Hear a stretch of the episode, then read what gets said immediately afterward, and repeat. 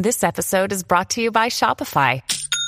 Forget the frustration of picking commerce platforms when you switch your business to Shopify, the global commerce platform that supercharges your selling wherever you sell. With Shopify, you'll harness the same intuitive features, trusted apps, and powerful analytics used by the world's leading brands. Sign up today for your $1 per month trial period at shopify.com slash tech, all lowercase. That's shopify.com slash tech. Hi, I'm Daniel, founder of Pretty Litter. Cats and cat owners deserve better than any old-fashioned litter. That's why I teamed up with scientists and veterinarians to create Pretty Litter. Its innovative crystal formula has superior odor control and weighs up to 80% less than clay litter.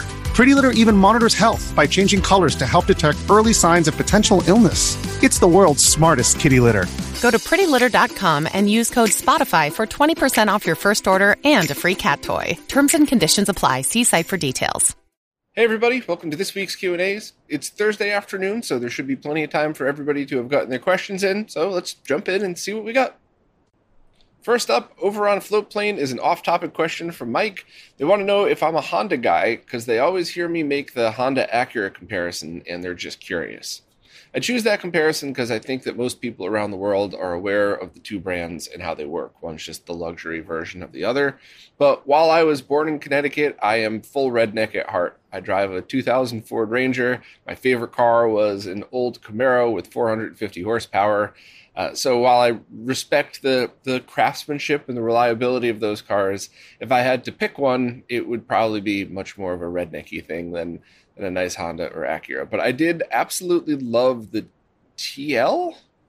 I don't. I can't remember which model it was, but it was like mid two thousands up. It was a four door sedan that came in uh, came in standard transmission. That was just it was like a happy medium. It was like a really nice, reliable car, but it also had a lot of the extras that make you feel a little bit more luxury, I guess. So I, I loved that one. I'd never got a chance to own it because at the time it was ridiculously expensive, and by the time I could afford them, they were old and probably not as reliable as a different one. So uh, definitely always been a, a car and motorcycle person. I had a GSXR 1000 that I spent so much time and money on. That sucker was so fast. Loved it, but now, if I have to, to pick cars, it would be either something old and rednecky, or uh, or maybe even like a brand new all electric. But I definitely like the old muscle cars and trucks and stuff like that. Moving over to Patreon, Steve Wells was chiming in on the conversation from last week about how to make sure your settings are saved when calibrating a PVM. And they wanted to make sure that the Pask who asked the question was pressing the degauss button twice in order to save the settings. Once isn't enough, you have to press it twice. That is a great tip that I completely and totally forgot about. So thank you very much, Steve. Much appreciated. Hopefully, the Pask is listening and here's that tip. Now, a question about SCART switches from Oliver Bernard, who is in France with PAL consoles. And if you're French, that means I probably killed the pronunciation of your last name. My apologies. It's never on purpose. Um, but the questions are what are my thoughts on the Hydra SCART switch versus Otaku's automatic switch? So I looked into one of the Otaku switches and it was mostly fine, but there were a few scenarios where I thought there could be potential for issues. Doesn't necessarily mean you would have them, but it, like on the flip side, the last time I really beat up a G-SCART switch, the only potential for issues were if the user plugged in the wrong thing. So, you know, you plug a cable into your wall socket and jam it into the G-SCART, then yes, that's going to kill it. But for for average proper use, there was no worries whatsoever. Whereas the Otaku could still be some worries.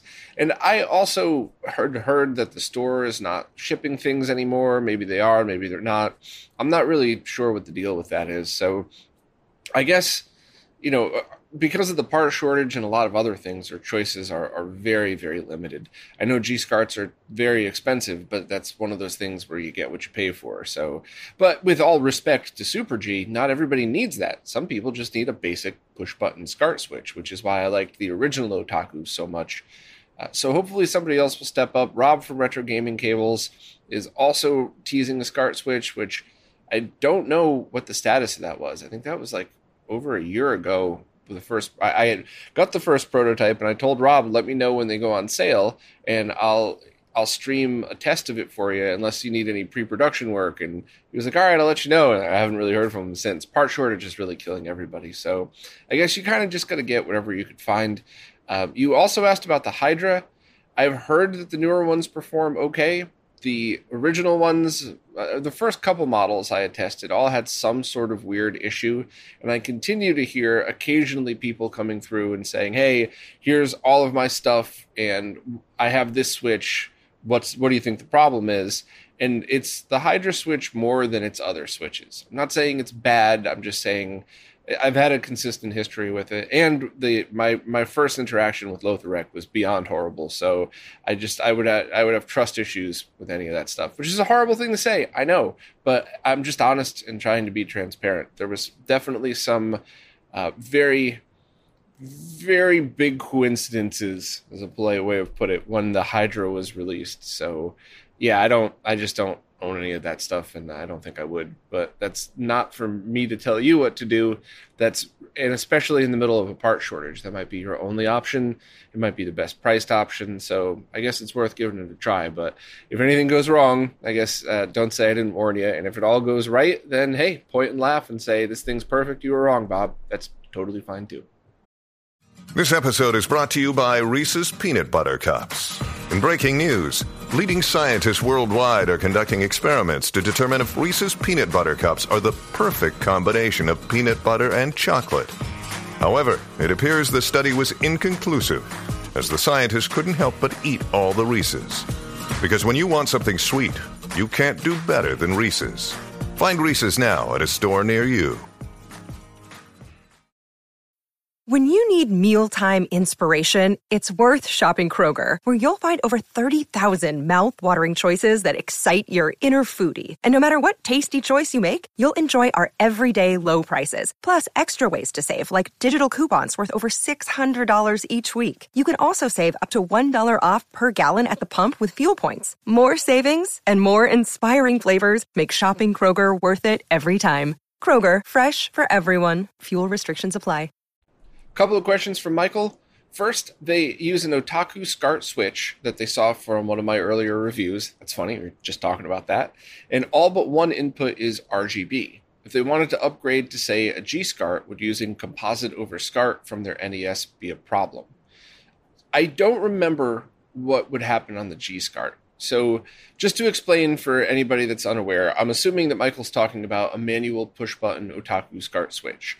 And in that case, you could run anything through it. And as long as the button is set to the correct input, then it passes whatever signals through because there's no circuitry really. There's no auto detection, there's no sync stripping. It's just a dumb push button switch, which I say that with love because I love those and I love ones like it because the less features, the less stuff could go wrong. So I loved that that was a, a low price point but still a well performing switch. However, that said, when you move over to something like a G SCART, that does auto detection, I think, on red or sync, depending on the version. And then you would run composite video through the sync line because that's what composite video over SCART is. It's essentially just running composite video through it on those same pins. And if that was the case, the switch would definitely have to be um, uh, have to have all sync regeneration turned off and then it should pass it, but would the auto switch work? And that I don't really know. So you might want to double check with who's ever selling it now. I know there's the there's at least one forum post somewhere, but last time I even logged onto that site, it was just nothing but trolls. So I, I, don't want to send you there. So maybe just ask whoever's selling it now. And if anybody happens to know the answer for a fact, please post down below. This is one of those things that I'd like to know myself, and I would love to just grab my SCART switch and test for you. But all of my switches are with friends in different states of use. I was trying to help out a bunch of different people. And um, so, yeah, sorry, I don't have one here to test for you. Next question, though. They uh, they stumbled across the French PAL NES that has RGB output. That's something that we've talked about quite a bit over the years, but I think I may have a page on the website about it. But essentially, that is composite video that is converted to RGB.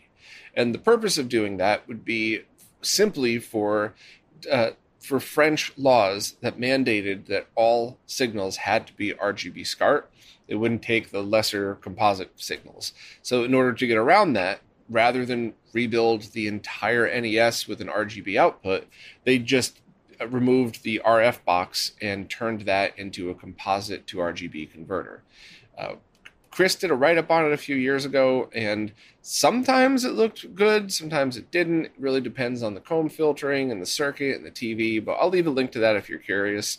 So, if you happen to stumble across one of those, very cheap or, or reasonably priced, I would definitely recommend that because that's a no mod solution. You just take that NES, you plug it into your SCART switch, and it works just like everything else that's on there. You got to make sure it comes with that RGB SCART cable because there's a proprietary cable with it.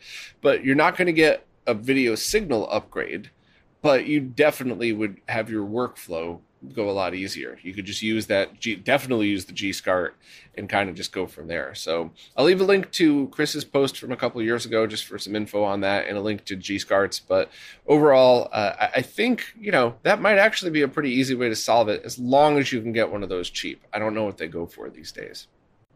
Belmont said they're officially hooked after a successful RGB mod on their SNES Junior.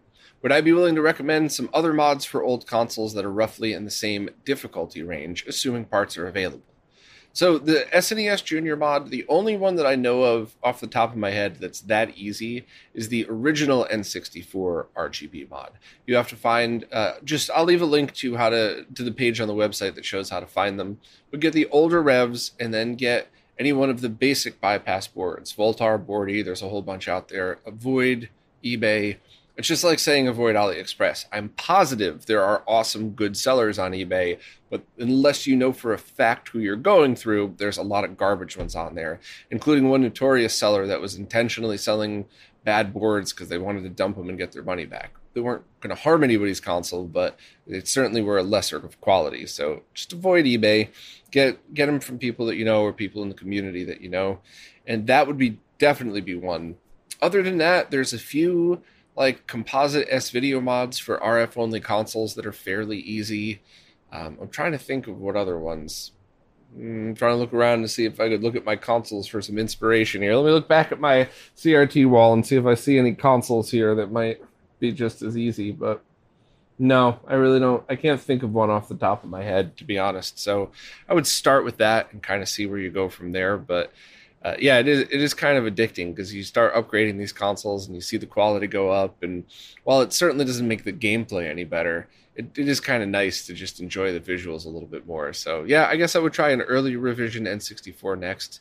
And if anybody in the comments remembers something that's kind of that easy that I'm forgetting, please uh, you know chime in and let us know. I always uh, whenever I'm put on the spot, sometimes I have the answer, and sometimes I'm just like, oh, I got nothing. And then an hour later, I'm like, damn, why didn't I say that? I do that all the time. So sorry. Dustin Madison said, just an idea, might do a video on all the different specialty boards available for the Nano. There's so many. Wish there was one that had a setup like a Retron or Game Freak, but sadly not one that they've heard of. What Nano?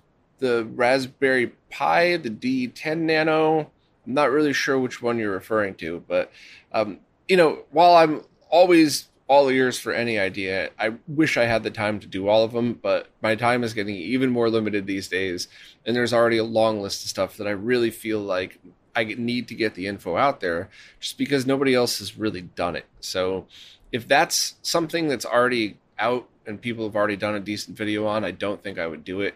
I'd kind of like, at least for the short term, to stick with the stuff that I have a ton of knowledge on that isn't as mainstream knowledge that I'd like to share with everybody.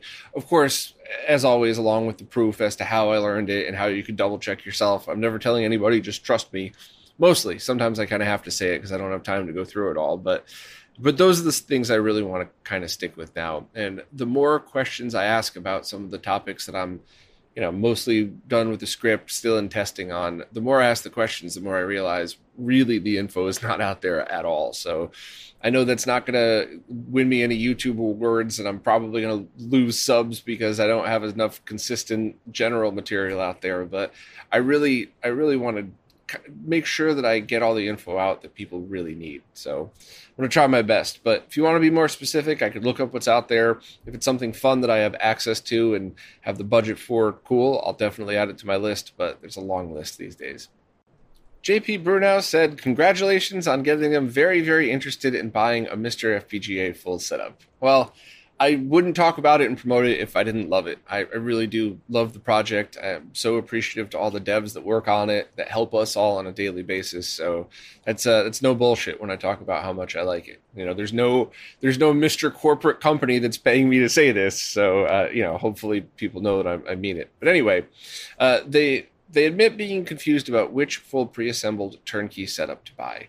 There's a bunch of op- options offered by a bunch of different re- resellers. They want to be able to play console games from Atari 2600 all the way to PS1, PS2 is probably never going to be on there, on their CRT via component or S video.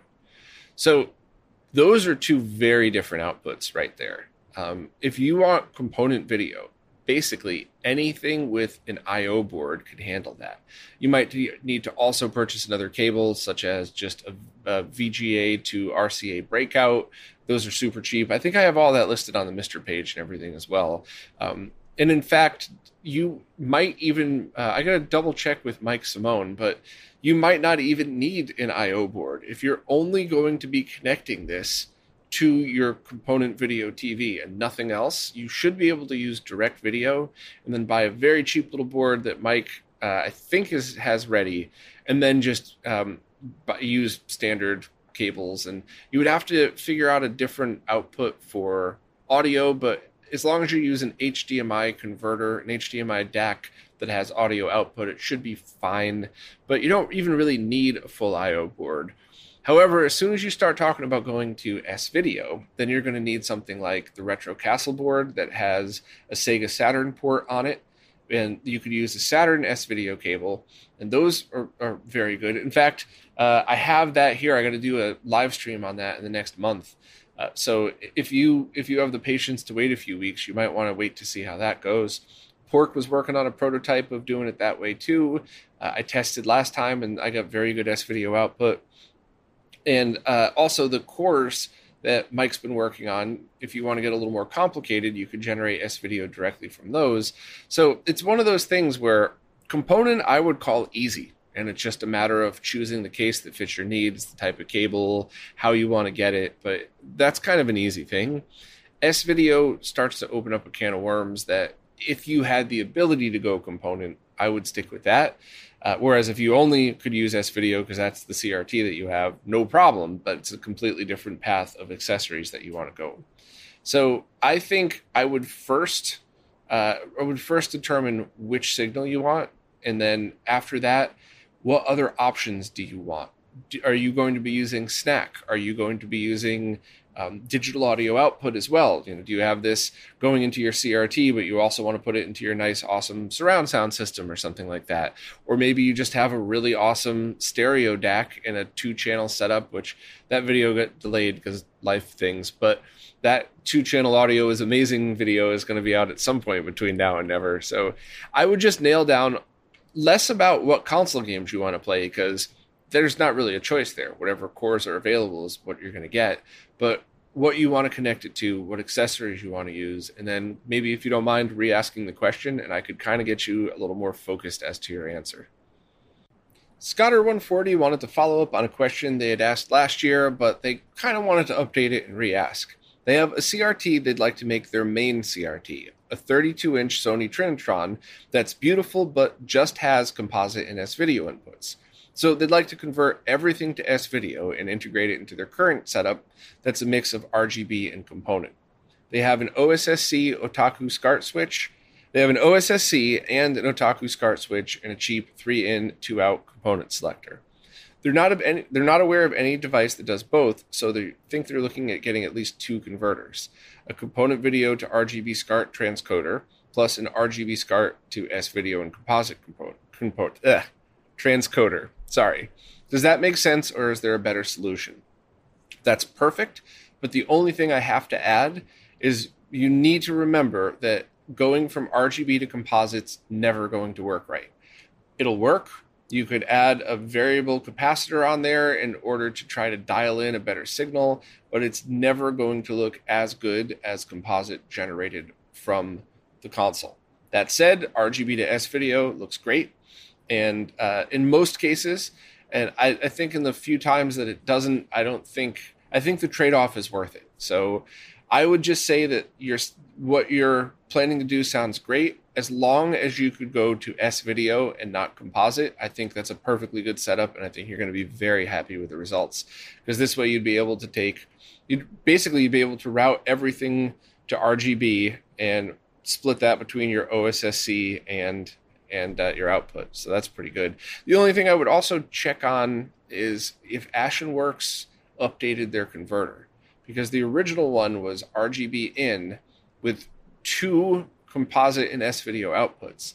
And I strongly suggested that Ashen change that to RGB in, RGB out, and composite S video out. Because if if he did that, then that would be your solution right there. Because that would take care of splitting the signal for you, one going to the OSSC, the other one going to, um, you know, to your uh, well, yeah, the S video go into your TV and the RGB go into your OSSC. And heck, you could even probably get a SCART coupler and just stack your OSSC right on top of it if you wanted. So that would take care of it right there. And if not, then you know I would just look at any other. Make sure you have a setup that does split the signal properly. Bunch of light gun related questions from JQs, so I'm just going to go through them one at a time. First, what systems are capable of having two player light gun games? The NES had one unofficial game, The Port of Chiller, which is kind of a stupid game, but fun to play once for two seconds. It's kind of, you know, just a quick aside about that. It's incredibly violent, but it's 8 bit violence, which I think is hilarious. Uh, maybe I'm weird, but 8 bit cartoon violence is hilarious to me. Where if that was like a realistic thing, I, I wouldn't be into it. So just don't say I didn't warn you about that one. Um, Saturn, PlayStation 1, and I think I think past that, maybe Dreamcast. I'm not really an expert at that, but I probably should do a deep dive because I do like light gun games. But I'm pretty sure Saturn and PlayStation 1 and Dreamcast would do it. And then once you get past that, PlayStation 2 probably would. Um, and then I'm not really sure about Xbox or the rest because then they start using different methods on how their light guns work. And then, of course, by the time you get to the Wii, yes, because it's just using Wiimotes. Um, next, if they have two PlayStation 1 light guns, can they plug both light gun RCA cables into the video input on their TV and they'll both work? Yes. And this is not like using a Y cable because try I'm, I should do a separate video just on this, but basically when you plug if you look at voltage on an oscilloscope and you plug one signal into a TV, the voltage drops and that's how you get your proper proper 75 ohm termination. When you use a Y cable and you plug them to two TVs, that voltage drops even more. It puts double the load on the encoder, and that could kill your console, could harm your TV. Lots of, you know, definitely don't do's there. You take that same signal, that same composite video signal on an oscilloscope, you plug it into your TV, everything's you know everything's how it should be you unplug it you plug it into one of those playstation light guns plug it back into everything and it doesn't change it doesn't put a load on the signal. So it's perfectly safe to use one, and I'm assuming two as well. I've never tried, but I'm, I'm assuming that would totally work. Um, so that's you probably you might not have cared about the technical explanation, but I'm sure some of my fellow nerds out there do. Um, next, is it possible to double the signal to two TVs so each player has their own screen? Yes, but with an active circuit. So, what I just explained about Y cables would prevent you from safely doing that by just splitting the signal. However, if you put it into a G comp switch, a G SCART, a signal distribution amplifier, anything that's designed to power and split signals from analog video, yeah, that should totally work without any issues. The other thing is it's also safe to use PlayStation's composite and S video at the same time. And if you have an original PlayStation that have the jacks on the back, you can use, let's just say, the composite video jack and then a composite video from the multi out port separately as well. So that would be safe to do because that the console was designed to do that. So you're not why splitting it, it's the circuitry is already there. Um, so I, I think that all I think that sums up all your questions. If anybody, if I got this wrong, please chime in and let me know because I do love light gun stuff. But I think I at least got you on the right path. Vape the Wave has recently built a GBSC and they've been using component video with it. If they decide to use SCART at some point, should they create an adapter with the pigtail that was provided, or is there a good SCART to VGA adapter they can buy? They've read about SyncStrike, but before they buy it, they want to know if there was a cheaper alternative. Well, anything that will get the sync stripped and into a D sub VGA style connector should work. So you could use the SCART Cleaner, which is free open source design. You could just jump right on the website and uh, and download. Um, you could use that, but not populate the port and wire that directly in. Uh, there's a whole bunch of different changes that you could decide to make uh, if you want, or, or, different choices, I guess is the better way to put that. So basically, you just need a way to convert the connector from SCART to VGA. Don't touch the video lines, RGB are going to be fine, and then you'll just need to convert whatever signal on the sync line is to TTL level clean sync, and that should be all that you need. So I would look into any of those projects. I know we built the SCART cleaner revised with the VGA port on it, um, but I don't remember why we didn't upload the files. I think it was part shortage related. I think we kept posting the BOM, and then all the parts would get out of stock. So I'll have to swing back around to that. But let me know if you need it. Um, but any solution that does that should be fine for you. Adam Adam Ant has a question regarding the N64. They've been trying to find information on the power LED with no luck other than random Reddit posts. They know the stock LED uses 1.95 volts but without disconnecting the LED and putting it in series with their meter, they're not sh- certain of the current draw. They know GameTech sells other colored LEDs, but the LED voltages and current draws aren't listed. They found plenty of posts about aftermarket Dreamcast LEDs dying really quickly due to voltage issues. Do I know a reliable source for this kind of info for the N64? They know it's trivial, but definitely fun to play around with.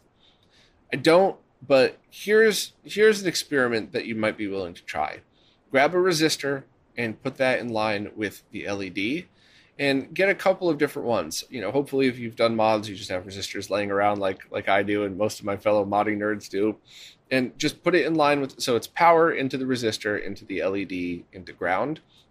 And start with I really forgot what the values should be. So uh, you might want to look up LED resistance calculators or anything like that. But start with it kind of dim and see what happens.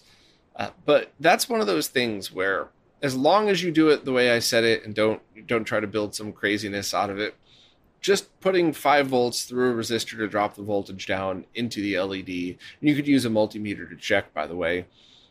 Uh, the worst thing that could do is you blow the LED out, not your N64, not your power supply. You know, presume that you did it right and you didn't lay the LED legs across voltage traces on the motherboard. I know you wouldn't do that. Just saying.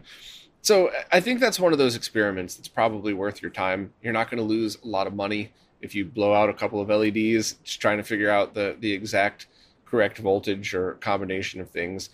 But if anybody has the actual info, that would be really cool because uh, you know I'd like to know the real answers to these things. But this is one of the rare cases where I have no problem saying, "Hey, give it a try. What are you going to lose? Three dollars in LEDs and a couple of minutes of your time. You know, of all the things to lose, not a big deal."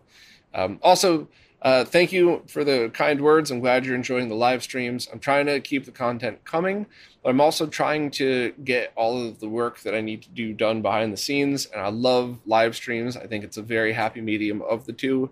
And uh, as long as people keep watching, I'll keep doing them. So thank you. Moon Turtle wanted to give me a heads up about scammers targeting YouTubers. Um, I don't, I, I don't know what that is. I haven't clicked on it yet, but I just want to let you know that I get scam emails daily, and I've been getting them since six months after I launched Retro RGB. So it's something that all of us are very, very used to, and it is rare when people fall for it, and it is really embarrassing when they do. Like that one, I forgot who they were, but that one YouTuber that got a phishing email from somebody that was disguised as a bigger YouTuber, and they went on Twitter trying to complain about it. Like that's like they should have known better. We get this daily. So, you know, I, I appreciate the heads up. I'll, I'll, click on that as soon as I'm done recording this to see what it is that you were showing. But um, honestly, anybody with over a few thousand followers that's been doing it for more than a year is probably getting daily scams sent their way, and we're all just numb to it at this point. Oliver Clare is working on a section of the wiki that shows people different audio formats available for different ninth generation consoles, so all the most modern consoles. And they just wanted to know if I had any thoughts on additional columns or anything else that I think people would find useful. I'll leave a link in the description to exactly what I'm talking about. Anybody who has any suggestions, please chime in. But for me, I checked out the page, and the only thing I would want to add is if there's any restrictions. So the basic restriction of like SPDIF optical audio output is limited to uncompressed 5.1 and then all other signals get compressed through it. That's kind of general information. You might want to leave that as a note on the bottom, but anybody that's dealing with that should probably have a little bit of knowledge on that. If not, just a little disclaimer at the bottom with a star might be kind of interesting. But other than that, I, the only thing I would add is if there's any restrictions. So this console supports all of these formats, but it only supports I'm making this up by the way, but it only supports Atmos if you're using HDMI 2.2 compatible receivers or something. So only I would only add, or the only thing that I see potentially missing is if there are any restrictions or any gotchas like that that people might need to know about. Um, you know, one trick obviously is always to use HDMI splitters that could spoof that, but it's just something that I, I, think might be worth looking into if that is even a problem. There might be zero restrictions, which is why it's not on there. So, or why I missed it if it is on there. But that would be the only thing that I have to add. But anybody else, please chime in because I definitely love all this wiki talk. Oliver also wanted to follow up on our discussion from last week about the potential of wirelessly distributing RF from the console to a receiver and then into their setup. And Oliver wanted to clarify that they don't actually mean to distribute RF around their house. They just wanted to see if they could do that and distribute it across the room. And what you need to remember about that is it's basically the same. So all of the things I talked about last week still apply because it's not like a directional signal.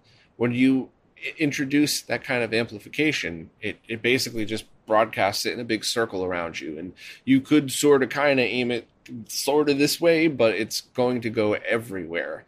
And when you have unregulated amplification like that, it could cause problems with other devices. It could cause human issues. And I spent quite a bit of time in EMI chambers trying to get our products when I worked for that medical company to to pass the very stringent 60601-1 medical uh, standards. And EMI was much stricter than any consumer grade products but the consumer products still had the restrictions for all of those reasons. So why, while I'm not trying to say that if you hook up this RF amp to your NES, you're going to cause yourself brain cancer if you walk in front of it, it's not impossible.